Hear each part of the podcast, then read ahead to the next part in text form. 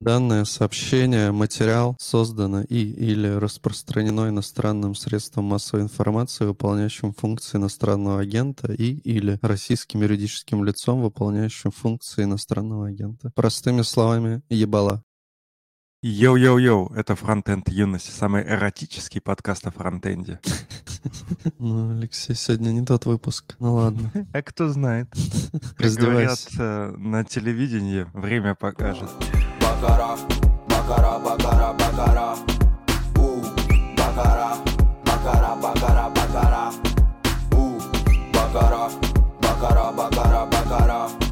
У, бакара, бакара, бакара, бакара. Абракадабра, тело танцует, мы никогда это все не забудем Это Виагра, воздух ликует, просто скажи мне джаз дует Текиеру, амор мио, дверь сама на сегодня закрыла Я ядовитый, словно змея, я подкрадываюсь тебе с тылу. У, бакара, бакара, бакара, бакара. У, бакара Баночка варенья. Не смотрели? По дважды два. Мульт был с чуваком таким, который без ноги был, пират, и он, у него вместо ноги баночка варенья была. Нет. Еще помните, по дважды два был мультик, где чувак на роликах катался голый? Все тебе приснилось сегодня, походу. А там еще было, помните, про Пыхчева? Пыхчева так и назывался. Не, не помните? Про, типа про Сколково, только упоротый мультик русский. Это у нас, э, по-моему, игра «Назовите, что ты смотрел, кто никто не смотрел». Знаете, Э, как это, когда вот выпивают эти коллективные игры, кто, кто что-то делал, поднимите руку. Расскажите, за что вам стыдно. Если кто-то тоже это делал, то выбивает, да. Я решил загуглить про чувака на роликах и фразу «раздевайся», а мне выдает одни какие-то порно-видео «быстро раздевайся бесплатно».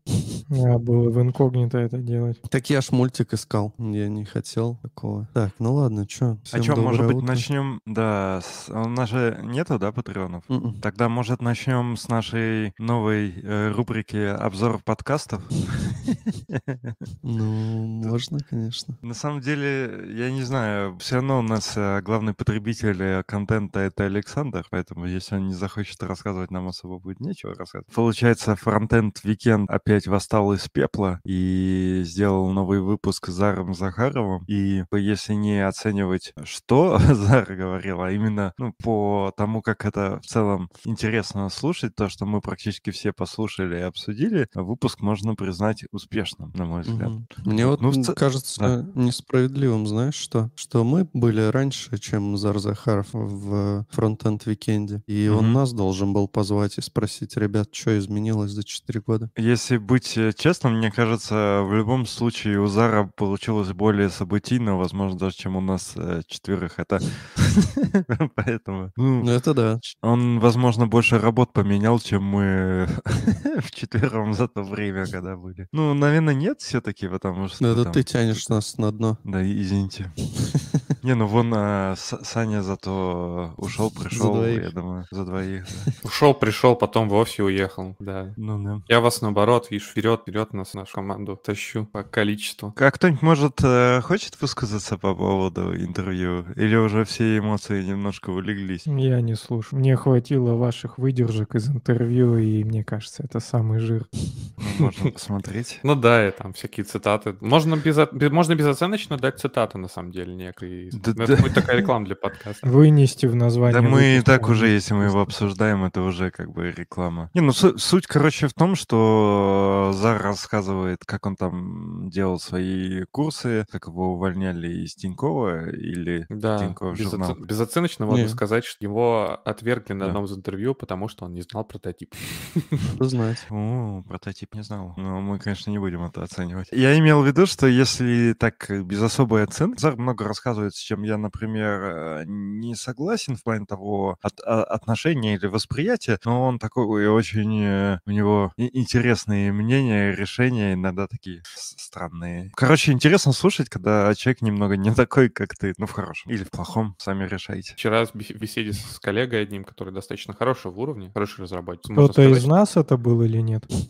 А лично общался, один на один, лицом в лицо. Не, ну тогда это типа такой средний уровень. А, ну да, согласен. Я же я, я же не могу общаться с уровнем повыше. Не, ну в смысле, ты умный. Мы, конечно, потупее, но недостаточно но, осталь... но недоста... недостаточно тупые по сравнению с остальными. Ты, луч... ты лучший среди лучших, понимаешь? Спасибо. А мы лучшие среди худших. Не, мы лучшие среди всех, кроме Сани. С чуваком общаюсь, он говорит, я видел в одной компании, типа, достаточно крутых разработчиков, и говорит, ну, себя, в принципе, изначально просто время работы поценил, типа, что я, я средний, потому что бывают ли такие, знаете, типа, чуваки, э, которые прям, как это, вот лучшие среди лучших как раз, которые, типа, суперпрофессионалы, и которые, ну, ноу-лайферы в основном, которые прям живут работой, вот этим всем суперпродуктивные, я там, не знаю, делают какие-то фантастические вещи за пределы возможностей остальных людей, я говорит, а я средний. Вот с этим человеком я общался, я вижу, что у него достаточно адекват самооценка. Не буду сравнивать, дальше ничего не буду говорить. Выводы делайте сами. Люди разные бывают, и мне кажется, самооценка у всех э, разная. У нас есть наш друг, вот среди наших четверых, да, есть Денис. И кажется, что Денис самый умный и самый скромный. Поэтому, возможно, ум идет вместе с скромностью, но не всегда. Ну да, есть исключения всегда, да. Алексей, там есть тема твоя. Не-не-не, а... давайте с подкастиками. Я раз ну, подготовился, давай. то я расскажу про подкастики, закругляясь. Э, есть такой подкаст, мне просто кажется, что его мало кто знает, и он такой относительно свежий, относительно всех нас, дряхлых и Frontend Weekend а в том числе. Называется «Да как, так, то». Это HTML Академия выпускает, и там участвует Симоненко Алексей, в общем-то, некогда наш гость, и очень хорошо мы с ним пообщались. Ну и еще какой-то чувак. В основном, я так понимаю, работает там вот этот какой-то чувак, типа он редактор этого всего мероприятия, но Алексей Симоненко отвечает за бархатный голос и вот это все. Подкаст больше, как мне показалось, я вообще послушал почти все, а может и все вообще, что есть. И мне кажется, он более джуновый, то есть прям вообще такой, но это как раз входит, да, в формат HTML Академии, то, что там такие чуваки учатся, кто еще только начинает входить. Ну и в целом вот я бы порекомендовал, потому что как минимум он точно качественный, потому что Алексей Симоненко умеет делать подкасты за все эти годы, плюс, э, ну, это делается там не чуваками на коленке, а делается в определенных тоже маркетинговых целях. Так что в целом он качественно, нормально сбит, можно его на ютубчике слушать или где-то еще слушать. Ну вот я сейчас нашел на их сайте его, но я вообще на ютубчике слушал. Ну он, он вроде везде есть, но я что-то на ютубе как-то на них пошел. В общем, мне кажется, что можно посоветовать такой не особо известный подкаст. И в принципе э, он раскрывает массу вопросов, которые обычно и нам задаются. Э, всякие поджуновые, там как вообще там попасть э, в, в IT из гуманитария стать там программистом и всякое такое подобное для новичков. Саня аж чихнул, говорит, не, не, не могу эти джуновые говорит, темы слушать. А я, кстати, эм, тогда, если мы рассказываем про подкасты, я на этой неделе э, послушал подкаст э, «Деньги пришли». Я думаю, что, может, некоторые слушали, он довольно популярный. Там ведущий Илья Красильщик. И в целом вообще да, я скептически воспринимал, но, э, в общем, посмотрел один выпуск, и ну и прям у них хорошо. Они там и об около деньгах говорят. Там я смотрел вообще не про деньги был выпуск. Ну, прям душевно. Вообще я заметил, что во, во многих подкастах есть всегда ЧСВшные чуваки какие-то. Видимо, это залог хорошего подкаста. Ну, это ты про красильщика, мне кажется, он, да, максимально ну, да. ЧСВшный. Ага. И ну, всегда, типа, должен крутой. быть такой ЧСВшный, mm-hmm. да, чувак. Журналюга, он был крутой, не знаю, как он там как менеджер работал в лавке, но журналюга, я его прям любил. А еще, а еще же с Наташей, да, подкаст вышел? Угу. И она пришла да. вот на наш стрим и говорит нам «Доброе утро», и деньги пришли крутые. А кто-нибудь слушал? А, Саня слушал. Ты про Есть? «Мы обречены»? Да, мы обручены, мы облучены. Ну, я так, я не весь послушал, я местами только. Я нет, я только видел. У меня обычно вылетает Влад Тен, я его включаю, смотрю первую интеграцию рекламную в начале, потом начинается рассказ, что гость супер крутой дядька, какой-то мега нереальный, я это слушаю, и когда дядька говорит первые слова, то я выключаю его. Ну, все самое интересное, мне кажется, я посмотрел, и дальше, к сожалению, вырубаю. Я, кстати, был бы... Да, давай. Выложил, выложил трек, музыкальный трек, клип с каким-то чуваком, я не знаю, Алексей, может, его знает. Кто, Владилен выложил клип да, музыкальный? Да. Типа как Оксимирон делает? Да, да. Он что, рэпер? Да. Мы вообще-то его да. трек в начало выпуска ставили. Леха Медь. Я, я многое пропустил, походу. Пока Что, тут Леха Медь у него фит? Ну да, вроде как. Ну, по крайней мере, так написано. Владилен, Леха Что, скиньте куда-нибудь или что там, покажите. Как это вообще? Ну, у него на канале. В смысле, как найти? Ну вот, скинул. Блин. Чё вообще? Тут уже пошел тренд, что рэперами, что ли, все становятся из айтишки. Ну. Бля, ну вообще прикол. Ну, послушай, окей. Вот Наташа нам подсказывает, что он поет про зубы. Ну, там вроде не про зубы, а как всегда про любовь. Ну, и может быть про любовь и про зубы. Ну, про зубы что? в э, рекламных интеграциях, не в этом треке. В этом треке тоже зубы, там в клипе зубы. А, ну окей. Я вот Трек э, подумал, зуб мудрости. что, может быть, нашим слушателям интересно будет. Саша, а ты можешь рассказать, что ты делал на прошлых, ну, вот на выходных? Или тебе можно рассказывать публично? Или я ты бы, не хочешь? Я бы, наверное, не стал. Ну, тогда... Что-то из этого когда-то покатится в рот. Хорошо, а, тогда... давай так, давай так. В эти выходные я купался в озере, кстати, после сауны. В принципе, Хорош. с этим событием же связано. Я, да, вот это я могу рассказать. Понял? Короче, если у нас наберется на этом выпуске 2000 лайков, то Саня расскажет, что он делал на самом деле на этих выходных. Спасибо, Леша, да. Это, это хорошо. 2000 это нормально.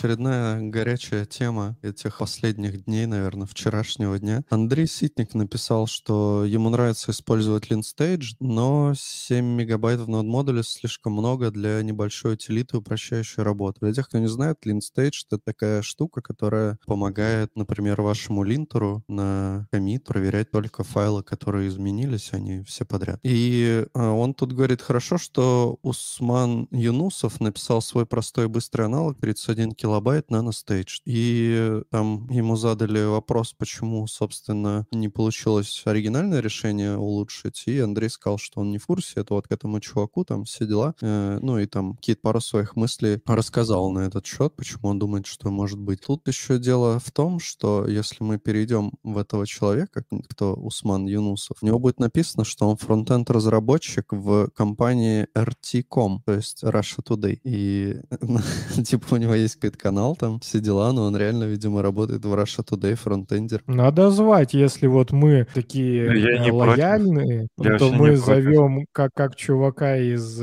Газ член банк? Ну, такой тоже был. Ну, в общем, мы одной позиции давали. А, и зона, этот, зона РУ или, блин, господи. Медиазона. Ну, медиазона, да. Если мы звали чувака из медиазоны, то можно позвать чувака из Russia Today. А, я хотел, наверное, что там медиазона Признанная инагентом, ё-моё. Надо открыть этот Питер Смирнова. Признанный инагентом. Данное и, сообщение, материал создано и или распространено иностранным средством массовой информации, выполняющим функции иностранного агента и или российским юридическим лицом, выполняющим функции иностранного агента. Ебала? Простыми словами, ебала, да. Ну да, это не мы-то. Не, ну мы, наверное, должны типа упоминать, я не знаю, что они иностранные агенты. Ну, это мы как... в самом начале скажем. Теперь есть первые секунды подкаст на монтаже угу. поправим в начало. Ну, вообще, мы вроде не должны никого называть иностранными агентами. Мы же не СМИ, как бы, какого хера мы вообще кому-то что должны. Будем звать, да, получается, Усмана. Мы как эхо Москвы будем. Даем площадку для всех желающих. Да. Только нас Независимо. Но это пока. Да, пора делать хуевое электронное голосование, да? Пора делать свое музло, я не могу теперь успокоиться. То, что я услышал, было достаточно приятно. Нам тоже надо записать, значит, какие-то дисы. Давайте дисы на веб-стандарты писать. Что-нибудь такое, там, знаете, новый уровень хейта. Проблема в том, что у нас, мне кажется, у большинства проблемы со слухом, голосом и, наверное, только чувство ритма есть. И ебалом. Ну, это уж ладно, можно маску надеть. Типа выдать за концепцию. Ну что, ладно, погнали дальше. Ну, я могу рассказать. Мне просто кажется, как раз, может, Роману это понравится. Мы вот любим говорить про новости, которые, возможно, повлияют на наше будущее. Может быть, не слишком глобально, но мне кажется, что вот то, что появилась рабочая группа, которая делает стандартизацию умных домов и разрабатывает свой же одноименный протокол Matter, это довольно важно. То есть через какое-то время будет э, больше устройств для умного дома, и мне кажется, их сейчас уже, ну, по крайней мере, да, в нашем кругу активно и используют. И когда будет такое, что, в принципе, все устройства между собой совместимы, это вообще будет заебись. И прикольно, что вот, да, получается, рабочая группа была из Амазона, Гугла и Apple, и к ним еще присоединился Яндекс. Из забавного можно сказать, что этот сам стандарт был с 2019 года, и он назывался сначала чип, то есть Connected Home Over IP, что отражало его суть. Но в итоге решили выбрать более маркетинговое название, и, как всегда, на проиграли. Давайте это маленький интерактив. У кого какие есть дома приспособления из умного дома? Мне кажется, у меня никаких. Мне тоже так кажется. Я что-то попытался вспомнить. Вроде... Кроме телевизора.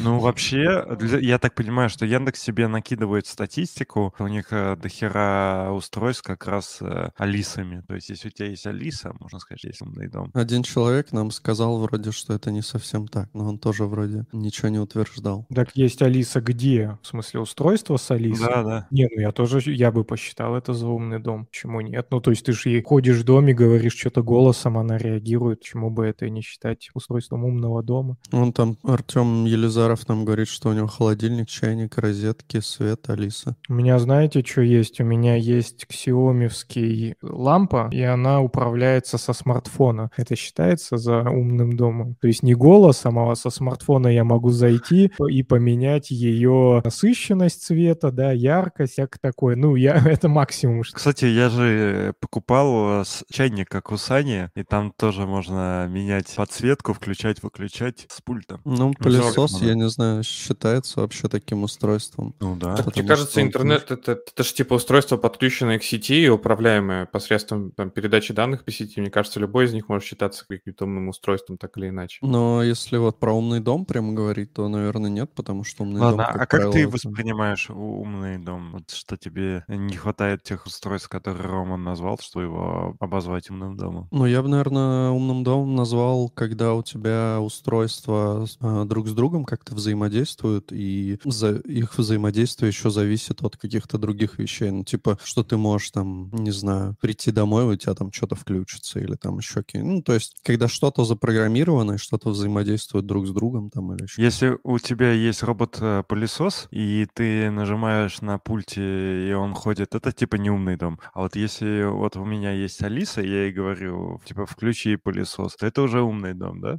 Ну, наверное, да. Ну, мне кажется, что да, потому что это уже хоть какое-то там взаимодействие, хоть что-то такое налаженное, потому что, ну, просто включи, ну, блин, я могу подойти к пылесосу и на нем кнопку нажать, он точно так же будет работать. Не, ну, типа, тут имеется в виду, что ты можешь э, его включить вообще в любой точке планеты, соответственно, получить от него нотификацию, что он закончил. Ну, типа и того, кажется, но с другой стороны, если у тебя там какой-нибудь автополив, там, допустим, не знаю, то вот это уже как-то ближе, потому что оно как-то запрограммировано, оно там что-то делает. А когда ты просто нажал, и эта штука отреагировала, ну, наверное... Так это, это же тоже программирование. Он запрограммирован, просто это разные модели программирования. Одно тайминг, да, крон, типа условный, а второе — это то, что и ивент. Ты ему сказал, он сделал. А так это одно и то же программирование. Просто... Ну, в целом, да. да. Умный дом ну, как... это там, где это там, где пожилой человек, пенсионер, построил сам себе лифт.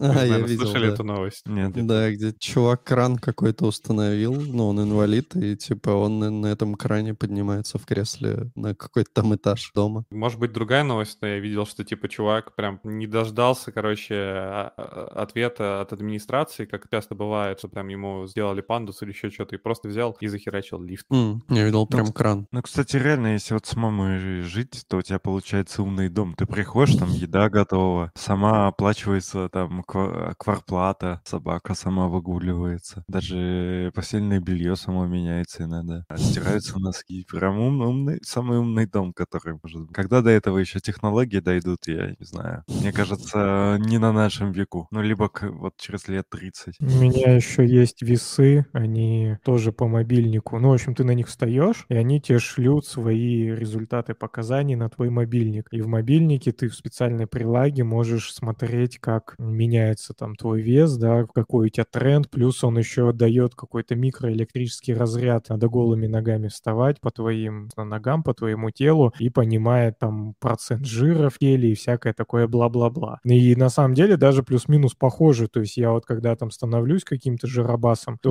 он прям это видит. Или там, когда если вечером взвесится, объевшись, он тоже там сразу, чувак, что-то тут вроде вес не сильно поменялся, но ты какой-то весь там типа это заплывший водой там и всяким таким. Ну, плюс-минус это работает, но как минимум это супер удобно, чтобы отслеживать, потому что даже если ты на обычных весах взвешиваешься, ну, будешь видеть, что там, условно говоря, там сегодня 200 грамм прибавил, завтра еще 200, и так и не заметишь некую тенденцию. А тут ты сразу видишь график, и видишь, что есть тенденция, что ты что-то начал там жиреть. Вот у меня с этих выходных, я надеюсь, тенденция пойдет в обратную сторону, потому что я начинаю кататься на лыжах.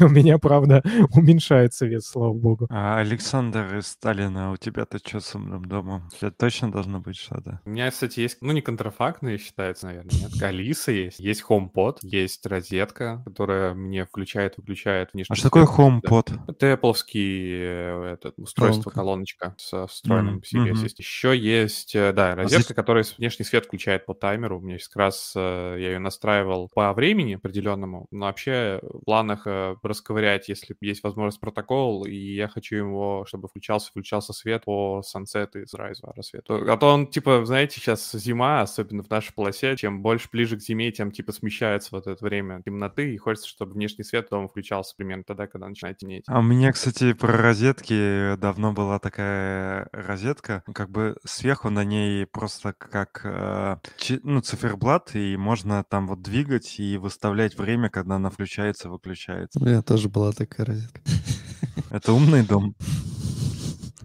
Ну, как, умный... как воспринимать умный дом? Типа автоматизация есть, она работает, ну, в принципе, вполне Ну, мне кажется, что предполагается связанность устройств через mm. единый хаб какой-то. Это типа, если бы мы жили в мире стимпанка, то вот это был считался умный дом в стимпанке. А просто такое наз... название очень э, амбициозное. Все какой-то, ну, когда слово умный, в голове возникает какая-то планка. Ну, то есть, что какая-то вот херня не может быть умным домом, должно быть топчик. А у меня вопрос, а зачем тебе две колонки разные? Разных. Во-первых, HomePod я покупал э, в начале года, и это оказался немножко такой не совсем удачный эксперимент, поскольку он плохо интегрируется со, всем, со всеми членами моей семьи, скажем так. Поэтому решили еще Алису прикупить, чтобы типа и заодно ее потестить. Ну и давно хотели ее купить в том числе. Поэтому как бы две колонки. Может, Алексу еще как приобрету. А у тебя типа самая последняя, та, которая с циферками на... Да. Прикольно. Она кроме циферок еще... А, ну вроде звук там получше. Ну, окей.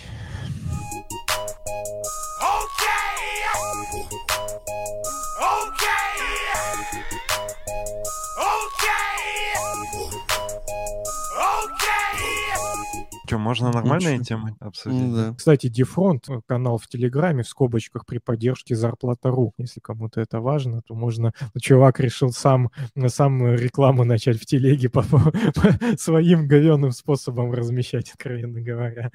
Но он нашел, нашел еще, еще один дерьмовый способ разместить рекламу в Телеграме. В общем, есть такая штука, ремикс, она последнее время хайпует, э, потому что, ну да, первый раз, наверное, в Questions and Answers Masters мы это видели у Дэна Абрамова, он написал в Твиттере, мол, типа, спрашивайте всякое. Его там начали всякое спрашивать, не на все он имел ответ, и как раз он не имел ответ на как ты относишься к ремиксу. Он сказал, что не знает, что это вообще такое, но я думаю, что теперь узнает на самом деле. Потому что чуваки, кто его создавал, это Райан Флоренс, не знаю, кто такой Майкл Джексон, это который React Router Кент, они его вы, вывесили в открытый доступ с лицензией MIT. Раньше раньше он был закрыт. И сейчас они привлекли 3 миллиона долларов инвестиций, что позволило им как раз открыть исходный код этой всей туловины. Но в будущем они в любом случае планируют тоже а, монетизировать это все мероприятие, как, в общем-то, обычно делают Gatsby, Next.js, технологии, там, коллабиться со всякими облачными приколюхами и предоставлять такое, как э, SaaS-решение, по сути, на базе, на базе вот этой технологии Remix. И что это вообще такое?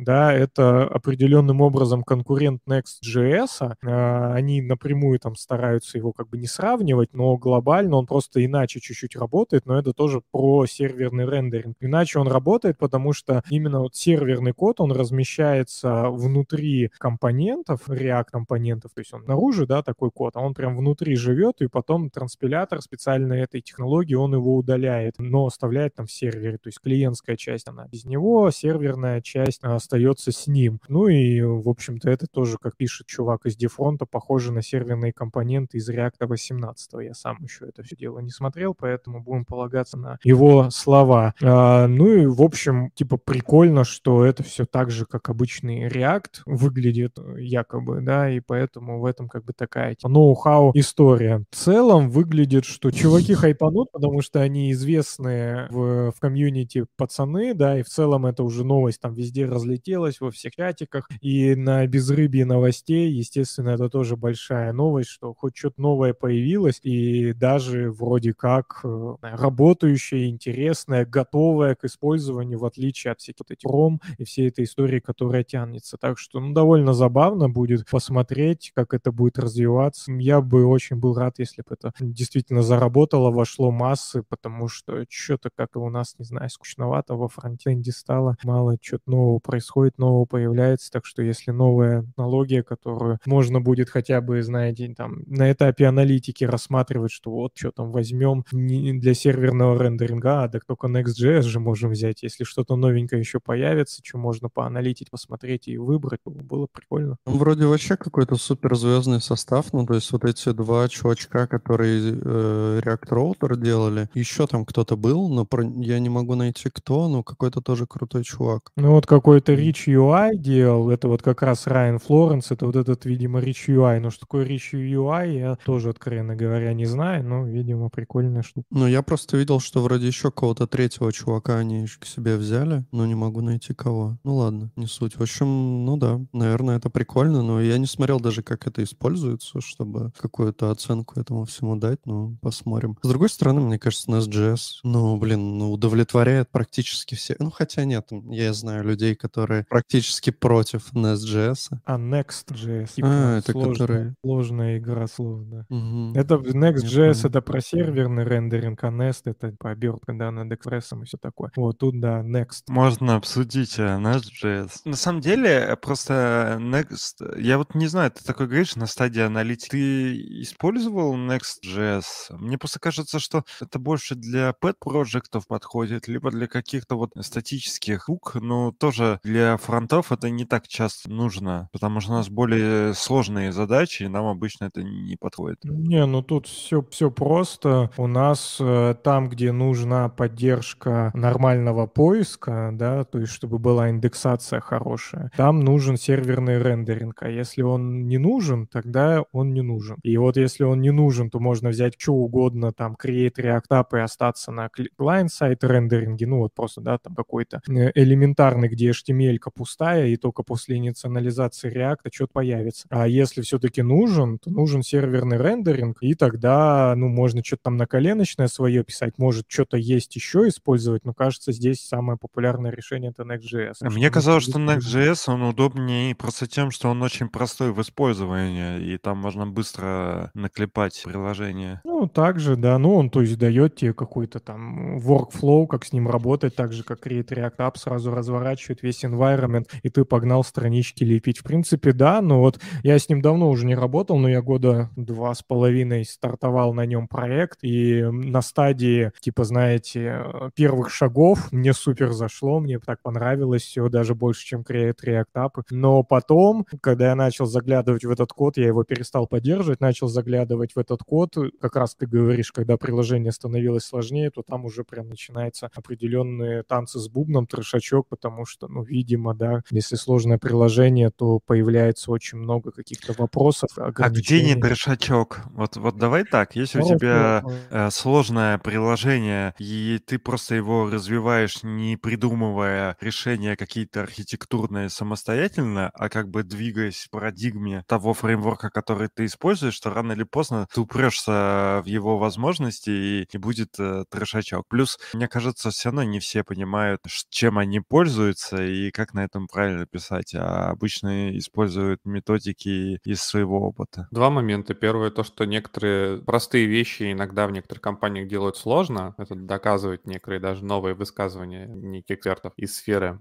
А второй момент. Э, забавно смотреть на то, что современные там фронтенд-инженеры в некоторых случаях э, выбирают большие фреймворки, большие решения просто исходя из одной небольшой потребности. То есть, заметьте, да, типа, мне нужно, мне нужно рендерить все на сервере и потом уже отдавать HTML, поэтому я выберу целую экосистему, которая вроде как на этом марируется. Так и, и Nest.js то же самое. Фактически, почему он выбирается вместо экспресса? Потому что там есть э, DI и потому что там типа есть модульная вот эта система, которой как бы нету. Ну, не, небольшая архитектурка. Там совсем будет.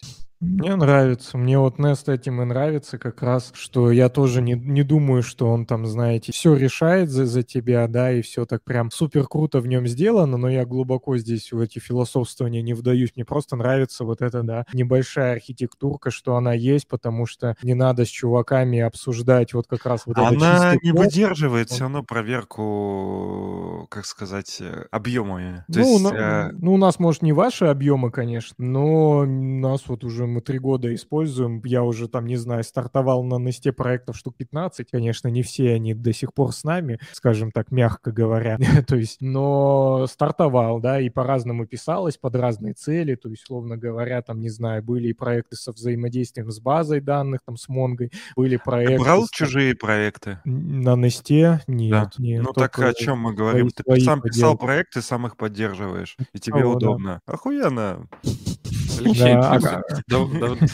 Довольно интересное заявление высказал. Интересно, мне кажется, и слушателям было подробнее услышать. А, в Несте проверка временем. Типа, в чем у вас возникла проблема с Я имею в виду не временем, а объемами. Ну, то есть, ну, объемами. мы вчера обсуждали, что, например, ну, растет там количество гард, их слишком много становится. Писали свой рендер, э, много становится модулей, гитвеев. Ну, вот эта структура, ну, как сказать, я все равно абстрактно скажу. У тебя получается, вот когда на экспрессе работаешь, у тебя ничего нет. Когда ты работаешь на Несте, у тебя появляются там, условно, да, вот эти гарды, сервисы, интерсепторы, всякая прочая бубуйня. Но, условно, когда их становится э, у тебя там в контроллере или что ж ты используешь их больше как бы пяти, это уже выходит за вот то число, которое... То, тем количеством, За рамки которое... разумного. Да. В смысле, ты, в смысле, совместно использующий? То есть у ну вас ну, да, да, да. Одновременно? Ну да. Ну это типа... Не, понятное дело, что их можно, наверное, в один объединять, но это тогда сложнее становится. Вот эта дилемма всегда, что все проблемы в программировании решаются абстракциями, кроме проблемы количества абстракций. Можно все унести, конечно, в одну супер-пупер гарду, но тогда внутри будет пер-пупер много логики, и, соответственно, это будет сложнее для восприятия. Да, подумал тут, что для React, ну вот если не брать там SSR, да, как на XJS, типа всякое такое, нет же, наверное, никакого типа фреймворка для React, ну то есть чтобы ты делал какие-то, ну я не знаю, ну хотя Next.js, наверное, отчасти это все заменяет, я как бы не сильно в теме его, потому что я его никогда не использовал, но было бы прикольно, если бы была какая-то штука, которая вокруг React тебе бы помогала архитектуру там какую-то строить нормально. Не, ну я люблю Angular, но я его не знаю. Ну ты э, высказываешь мое мнение, которое было два выпуска назад, про то, что а, BEM архитектурно намного концепт и концептуально сильнее, чем React. Потому да что нет, BEM это методология, а React это просто библиотека UI. Ну, с BEM все равно такая же история. Кто как хочет, так и ты понял. Ну, подожди, там больше ограничений. Ну, Какие там ограничения? Ты можешь что угодно делать там. Тогда это не BEM будет. Если ты в BEM начнешь делать что угодно, тогда кончится BEM. В смысле, у тебя есть конвенция. Если ты их соблюдаешь, то ты по BEM. Не соблюдаешь, ты не по Слушайте, ну come on. Ну, типа, модификаторы. Это же как миксины. Ну, и BEM сам по себе, это же прошлый век. Ну, в смысле, он уже отстал. Ну, в смысле, что они как технологии уже точно отстал, а как методология, ну, используются ну, классы, я... да, прикольно. Не, я не говорю про то, что сейчас актуально и что сейчас можно использовать. Mm. Безусловно, React победил. Ну, и там даже не было ну, никакой Про битвы. архитектуру я тебе сказал, это же миксины, это же модификаторы. Там можно такого наплодить. Это же тоже ужасно на самом деле. Ну, вот, ну оно, достаточно большой знаю, по, моему, по моему опыту это скорее работало. Ну, то есть, честно, вот э, эта архитектура реактовская, когда ты просто даже на всех проектах... У реакта нет э, архитектуры. Все, все компоненты, контейнеры лежат где библиотека. попало. Ну да. Ну, я это, имею в виду... Это ваша, проблема, это ваша проблема, что вы не умеете строить архитектуру вокруг Да мы не, не умеем. Допустим, я умею строить архитектуру, ты умеешь строить архитектуру, Рома умеет строить архитектуру, Саня умеет строить архитектуру.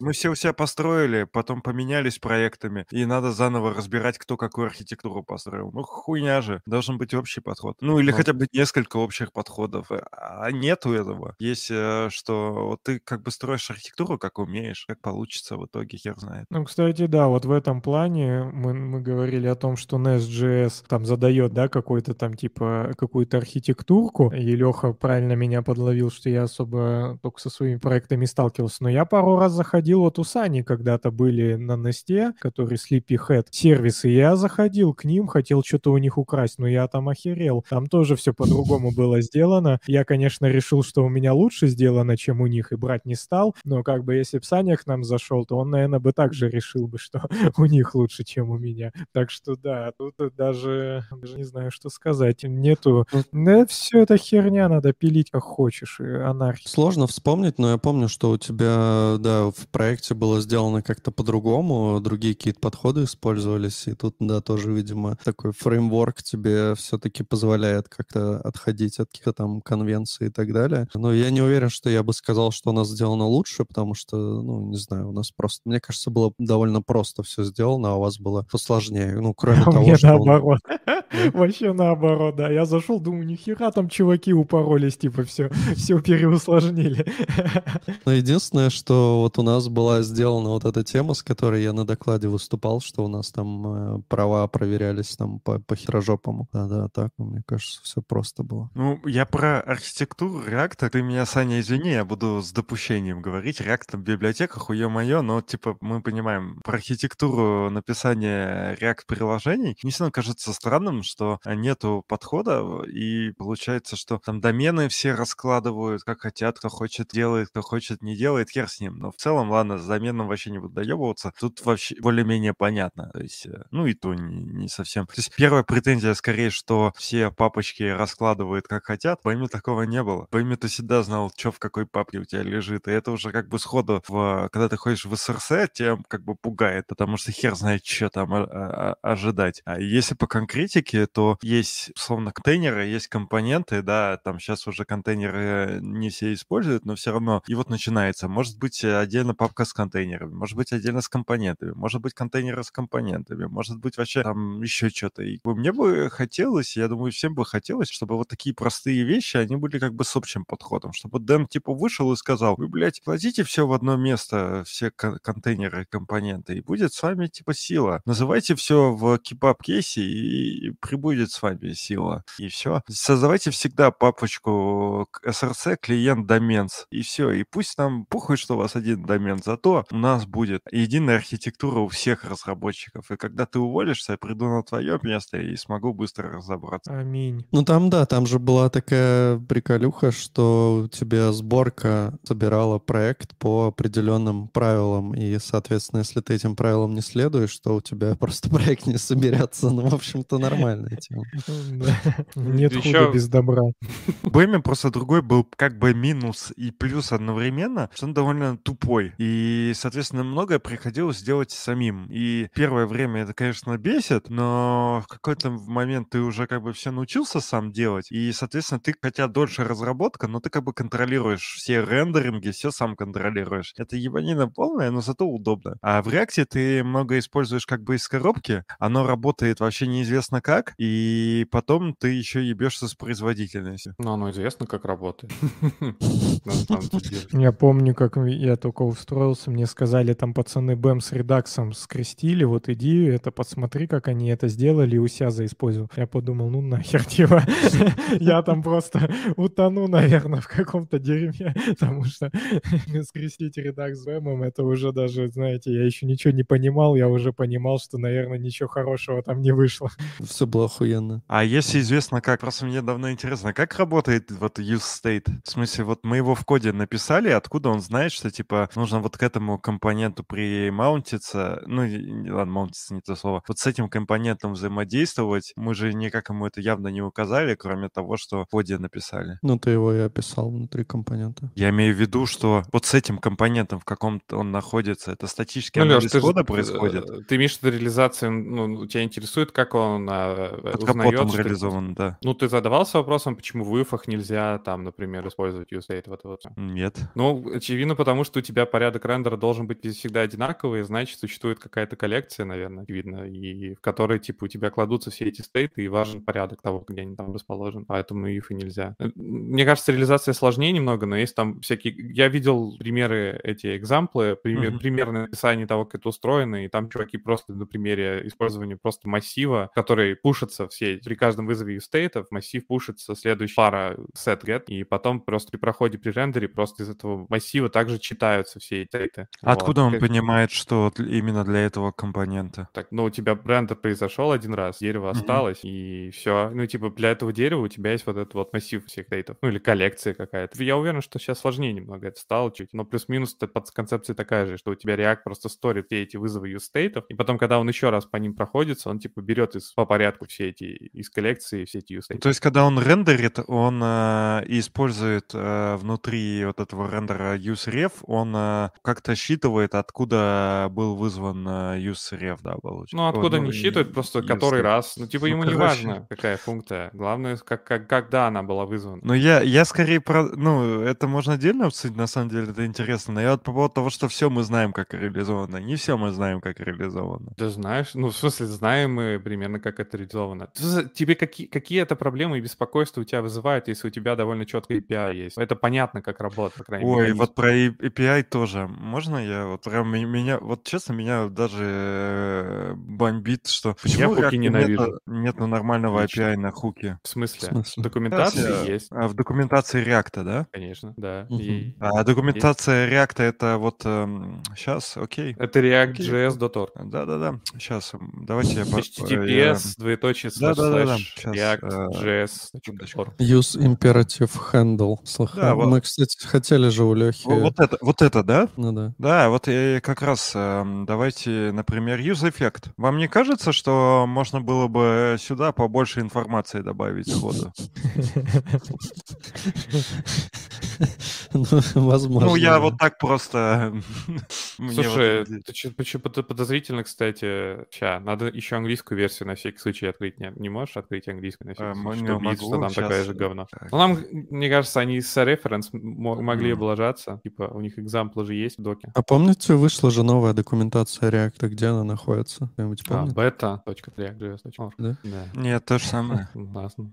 Ну, у тебя внизу есть экзамплы. Самая тупая документация в лодыше, и там все типа есть. А здесь, ну, как так? Ну, укажите сразу полную сигнатуру. Чего жмотится? Ну, какую-то функцию он ждет, которая нас сработает на dit update, все написано. Просто тут, тут... во-первых, второй параметр есть. Ну, это да. Ну, да. Он, как минимум. Это иди тебе да, сам, иди... самый простой, знаешь, это типа быстрый старт. Одна строчка, быстрый старт продемонстрирована же тебе. Тем более, Алексей, ты же там типа, вот ты же прочитал, там есть все экзамплы и все есть. А в, в тайпинге у тебя в TypeScript же, нет? Если тебе скажет, что какого хера ты второй параметр не передал. А сигнатура будет? Не, ну там же есть, э, ну хотя да, там даже в использовании use эффекта у него в примере нет никаких депсов и ничего про это нигде не написано. Нет, там был пример. Леша же листал, там был пример. Вот нам в комментариях пишет. Не тупите. Даже на русском неплохо написан, не тупите. А, о чем мы тут? Вот, вот, вот это... Э, Токсичный пижон. Вот, а да, я имею в виду... А может быть, вы нам объясните, почему мы тупим?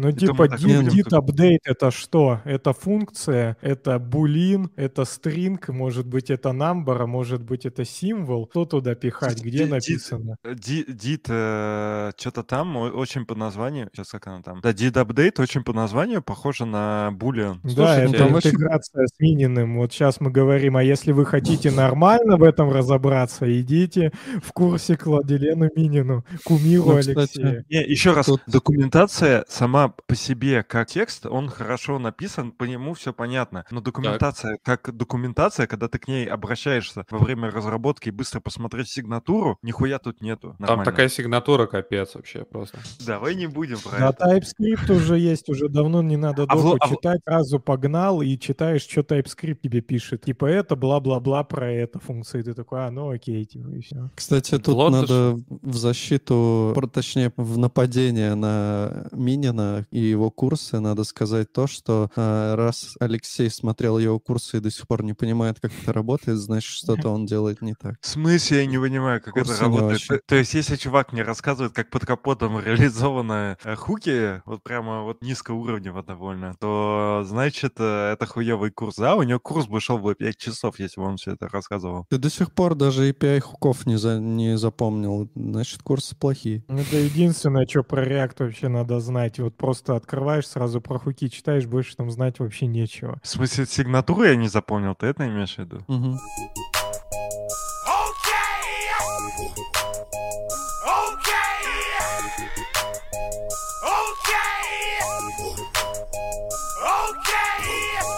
Кстати, вот Алексей только что выглядел как полный ламер в реакте, но, Алексей, ты не расстраивайся, сейчас есть рубрика. Вот, чтобы Алексей сильно не грустил, я сейчас включу свою рубрику «Вопросы от Романа». Я, собственно, за этим только в подкаст сегодня и пришел. И закончим на ноте, что я ламер. Короче, смотрите, вопрос какой. Вообще, на какой вы ноде-то и с каким NPM сейчас работаете? Не так давно же вышла LTS на новая нода, 16 и она mm-hmm. идет сразу с новым NPM, 8 да, то есть э, связочка у нас теперь на там какое-то ближайшее время э, Node.js 16 и NPM 8. Все mm-hmm. надо смигрировать, но там прям боль, э, потому что, да, пирдепсы теперь обязательовка, все ломается нахер, если у тебя с пирдепсами есть проблемка. А раньше были только ворнинги. Ну и не знаю, как вы, но как бы все нахер эти ворнинги слали. Ну, то есть, если у тебя, например, смотрите, ну, уже в частности, да, пойдем, у тебя есть твое приложение, да, некоторые, ты, ты ставишь некоторый пакет А к себе в приложение. А у этого пакета А написано, что он, допустим, зависит, ну, не знаю, там, от ладаша третьей версии, как PeerDeps. То есть твое приложение, значит, должно иметь в своих зависимостях, как Deps, ладаш третьей версии, например, да? А у тебя в приложении вторая только версия, а не третья. Ну и как бы, в принципе, насрать. Ворнинг тебе падает об этом, что смотри, у тебя вот есть пакет, который в PeerDeps третий ладаш, а у тебя только второй. Чувак, это стрёмно. Это ворнинг. И таких ворнингов, ну, было достаточно много, ну, по крайней мере, у меня. И всем было на это плевать, потому что все и так работало. Но сейчас с новым NPM есть проблемка, что это теперь не ворнинг. Ну, это как и восьмой, так и седьмой. Просто седьмой он типа не шел с LTS ноды, поэтому никто его не использовал. И теперь это проблема стала, потому что все нахер крашится. И тебе говорят, чувак, прям дай нам ту версию, которую он просит. Не обязательно один в один, да, но типа вот можно написать там 6.x, например, какую-то шестую версию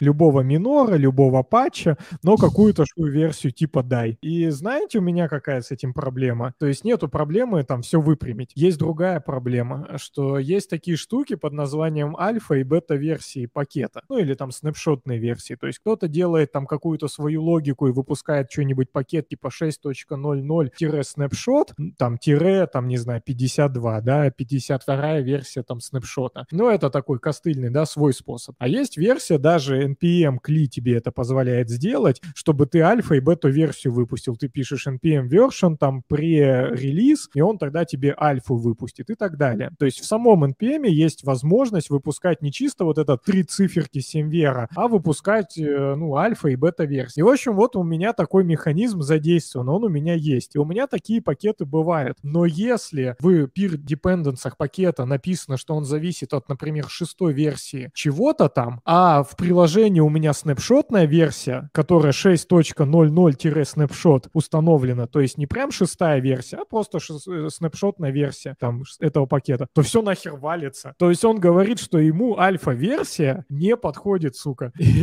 и получается, ему надо скормить какую-то уже финальную версию. А, ну, а где я ее возьму, если я хочу сначала протестировать изменения в своем вот в этом пакетике? То есть лютый пиздец какой-то. Я пока не понял, это я туплю или это типа какой-то пиздец. Мне кажется, расслабленные это... правила не работают разве? Типа этот, э, ну как, символ домика, вот это вот все. Да, ну вот нет. То есть я пишу вот 6.x в peer dependency, это то же самое, что домик. То есть это обозначает, что у тебя минор и патч может быть любой. Так же, как и если ты домик напишешь там 6.00, да, например. Не работает. Ну вот у меня не, не прокатило, и это супер странно. Есть такой сайт, там dependency check или как так он называется, а, check 7 вверх, да, где ты пишешь как раз-таки версию там э, вот этой маски, типа, например, 6.x ты пишешь, и потом пишешь версию пакета. И он пишет, что подойдет э, эта версия пакета под вот эту, а, под вот эту маску. И там все класс, все в огнях, все работает, все зелененькое, и, в общем, все супер круто. А потом на деле оказывается, что все как бы не так. Ну, проблема, походу, не у тебя одного. Ты нашел, а... что ли? Я что нашел просто, не, не нагуглил ишью никаких. Ну, тут написано, что должно, типа, матчиться, но лучше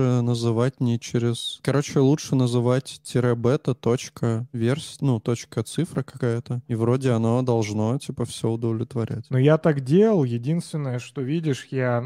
Вот я прям сделал, ну, с бетой и со всеми ништяками. Единственное, что я не просто цифру поставил в самом конце, а я туда короткий хэш комита, типа, вставил, потому что, ну, просто цифра, где я ее возьму. А на комит легко мачится в CI, да, что у тебя есть всегда комитик, ты его берешь и подставляешь, паблиш. И это единственное, что я сделал такое, типа не по схеме. Ну, блядь, какая нахер разница, там у тебя цифра или цифра, или 6 цифр э, плюс букв. Ну, то есть, блин, если у них такие жесткие правила, то это как-то максимально так тупо. Stack Overflow отвечает на, твою, на твой вопрос. Ты должен указать маску для, типа, беты, допустим. То есть ты должен дописать туда, допустим, или там 1.0.0-бета.x, например. Я так делал, только вот только что я то, что отменил, вот смотрите, я даже, вот, вот, я ж, видишь, я то же самое делал. Я вот такую, я не делал или, но я делал маску сразу, какая разница, 6xx, типа snapshot x, и по идее под это подходит, ты просто 6.0.0 версия, да, если вот я бета напишу, ну, кстати, она тоже подходит. Ну, вот тут, не знаю, либо этот симвер чек какой-то косячный, либо тут все на свете подходит. Ну, как бы тут вот. Я думаю, что просто NPM не совсем по симверу работает. Просто вот в этот момент, когда я вот здесь пишу x, это уже значит, дальше происходит что угодно. Ну, в общем, не знаю, да, то есть сегодня вот я буду... Так ты напиши им, блин, ишью, потому что, да, ну, реально, походу... Времени, ком- компании работаем,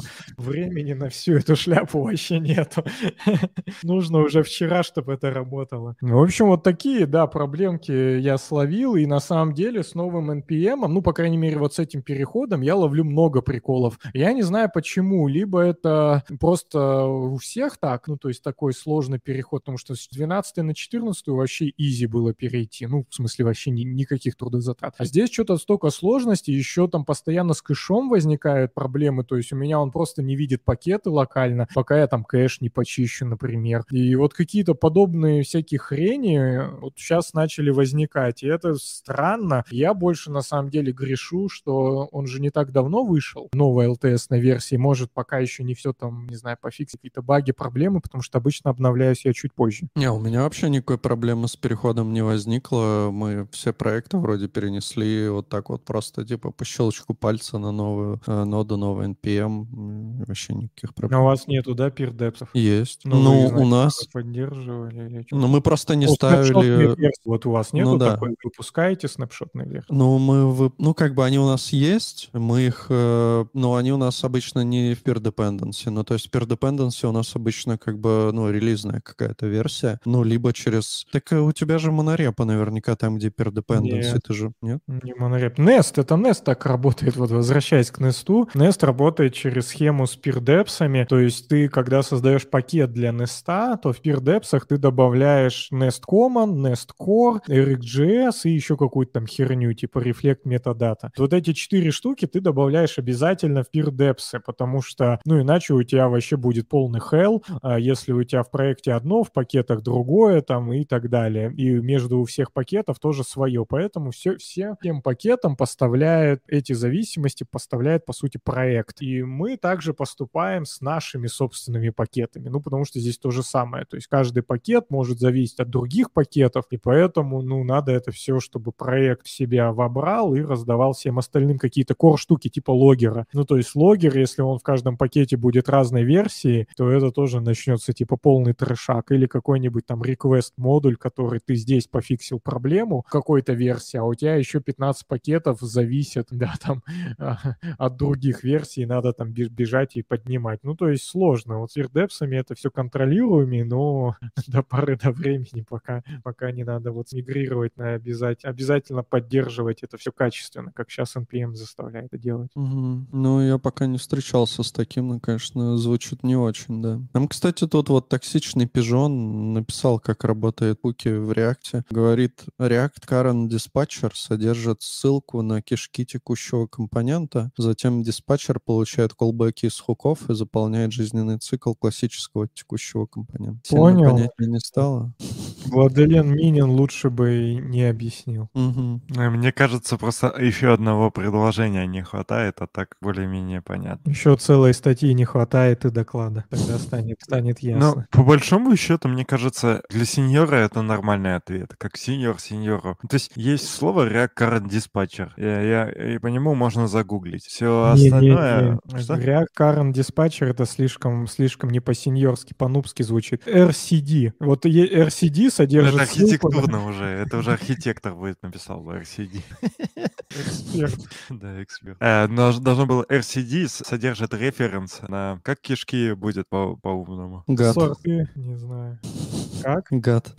Короче, да, RCD содержит референс. Ну чё? Охота, охота, как на митинге на работе сказать, ну что, есть еще у кого-то идеи, вопросы? предложения, да, вопросы, или, или расходимся? И, есть предложение называть э, диспатчер э, DPT. Ну, можем, конечно, за пару минут рассказать, почему Firefox — это плохо. Вот, и да, Mozilla, точно. Все продукты Mozilla недостойны ну, того, чтобы их использовать. Блин, ну, значит, ты, значит, правильно эту новость прочитал все-таки. RCD содержит референс на Underhood э, текущего компонента. Сказать. Ну что? Давайте Mozilla. Тут сразу у нас как минимум две какие-то были темы про Firefox. А, вот, да. Одна тема — это то, что в сеть утекли куки пользователей Firefox. То есть, короче, все вот и Санин, и куки в том числе выложили прямо на GitHub тысячи не так новость, прям не так новость вообще прочитал. Тысячи куки файлов исследователь нашел на GitHub случайно загруженные, случайно совершенно, видимо, самой же Mozilla загруженные пользователями куки-файлы из Firefox. Ты, ты мог бы, знаешь, как эта новость прям еще прекрасно по это преподнести, типа, э, было загружено тысяча куки-файлов всех пользователей Firefox. И да, да, да. на заднем плане музыка из криминальной России. Так а как раз у Firefox примерно столько пользователей есть, то есть можем утверждать, что примерно все куки-файлы из Firefox утекли в GitHub, э, используя помощью этих данных можно заходить на сайты под чужими логинами без пароля. И я так понял, GitHub еще там же сказал, что, говорит, мы ничего удалять не будем, это ничего не нарушает, так что как бы все нормально. Ну и все, да, не входит в программу по поиску уязвимости, никаких денег по не заплатить. Так что вот. И вторая еще тема, что Mozilla запретила, точнее, прекратила поддержку никому до этого неизвестного сервиса Firefox Lockwise, как оказалось, это менеджер паролей, встроенный в Firefox, и больше его поддержки не будет, и заканчивается его поддержка там что-то типа через несколько дней, и все, кто не успел мигрировать, видимо, не знаю, что, в новом Firefox получат себе чистые пароли. Вот так вот. Mozilla, Mozilla — это очень плохо. Не пользуйтесь Firefox.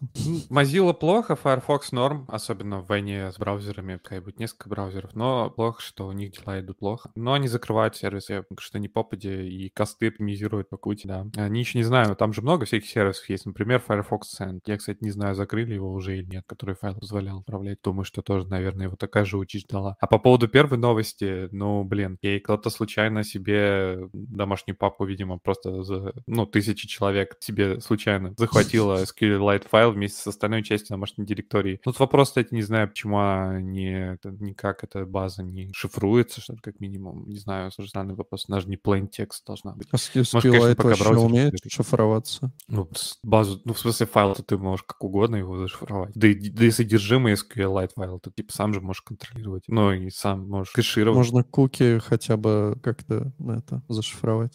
Это разработчикам сайтов, да?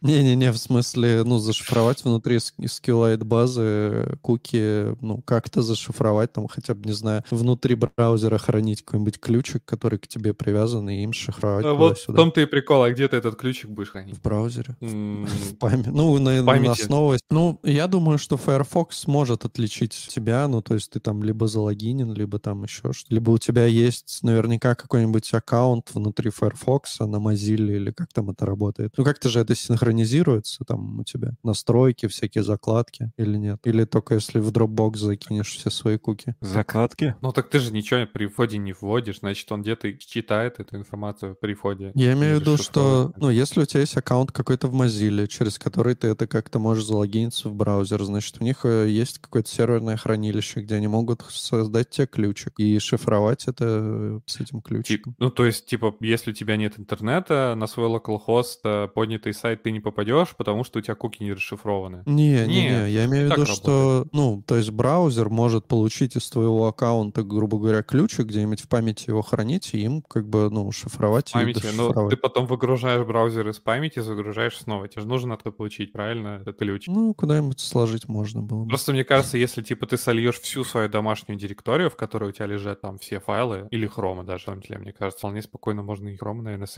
установить. Ну, возможно, да. Вот вопрос, GitHub забавно, ну, как бы GitHub забавно, что не стал ничего предпринимать. Угу. Это же тоже довольно, ну, как бы такая очевидная проблема, что кто-то палит свои приватные данные. И, ну, как бы это же немножко неправильно. Или, или посчитали... вообще, в принципе, много приватных данных, и я думаю, что если я выложил сам свои куки, то почему GitHub должен это удалять откуда-то? Ну, notifika... notification должен был бы хотя бы... Ну, то есть у них есть сканеры, они могут хотя бы рассылать уведомления. Угу. Ну, это да. Ну, а чувак, думаю, там на... Ба... чувак там бабок, правда, просил за раскрытие угу. вот этой штуки. Ну, в этом плане, наверное, да, может быть, действительно, но не стоил того. Ну, да. Еще а... короткая молния новость про то, что объявлено создание организации PHP Foundation. А знаете почему? Ну. Проблема в денежках. Точнее, в разработчиках, которым надо платить денежек. Один из э, core-контрибьюторов, Никита Попов, раньше работал в JetBrains. И JetBrains, оказывается, спонсировал, финансировал его работу. Сейчас он ушел в другую компанию, с 1 декабря уходит. И основная активность на новом месте Никиты Попова будет связана с разработкой проекта LLVM. Поэтому PHP потребовались э, деньги, и они основали Foundation. Вот так. JetBrains спонсировал PHP. Он типа основной контрибьютор в PHP был? Да. Офигеть. Надо звать. Один из ключевых разработчиков выпусков М4, 8, 8, 1. Ну, в общем, последних несколько выпусков, да. Все те, где Unicode еще не завезли.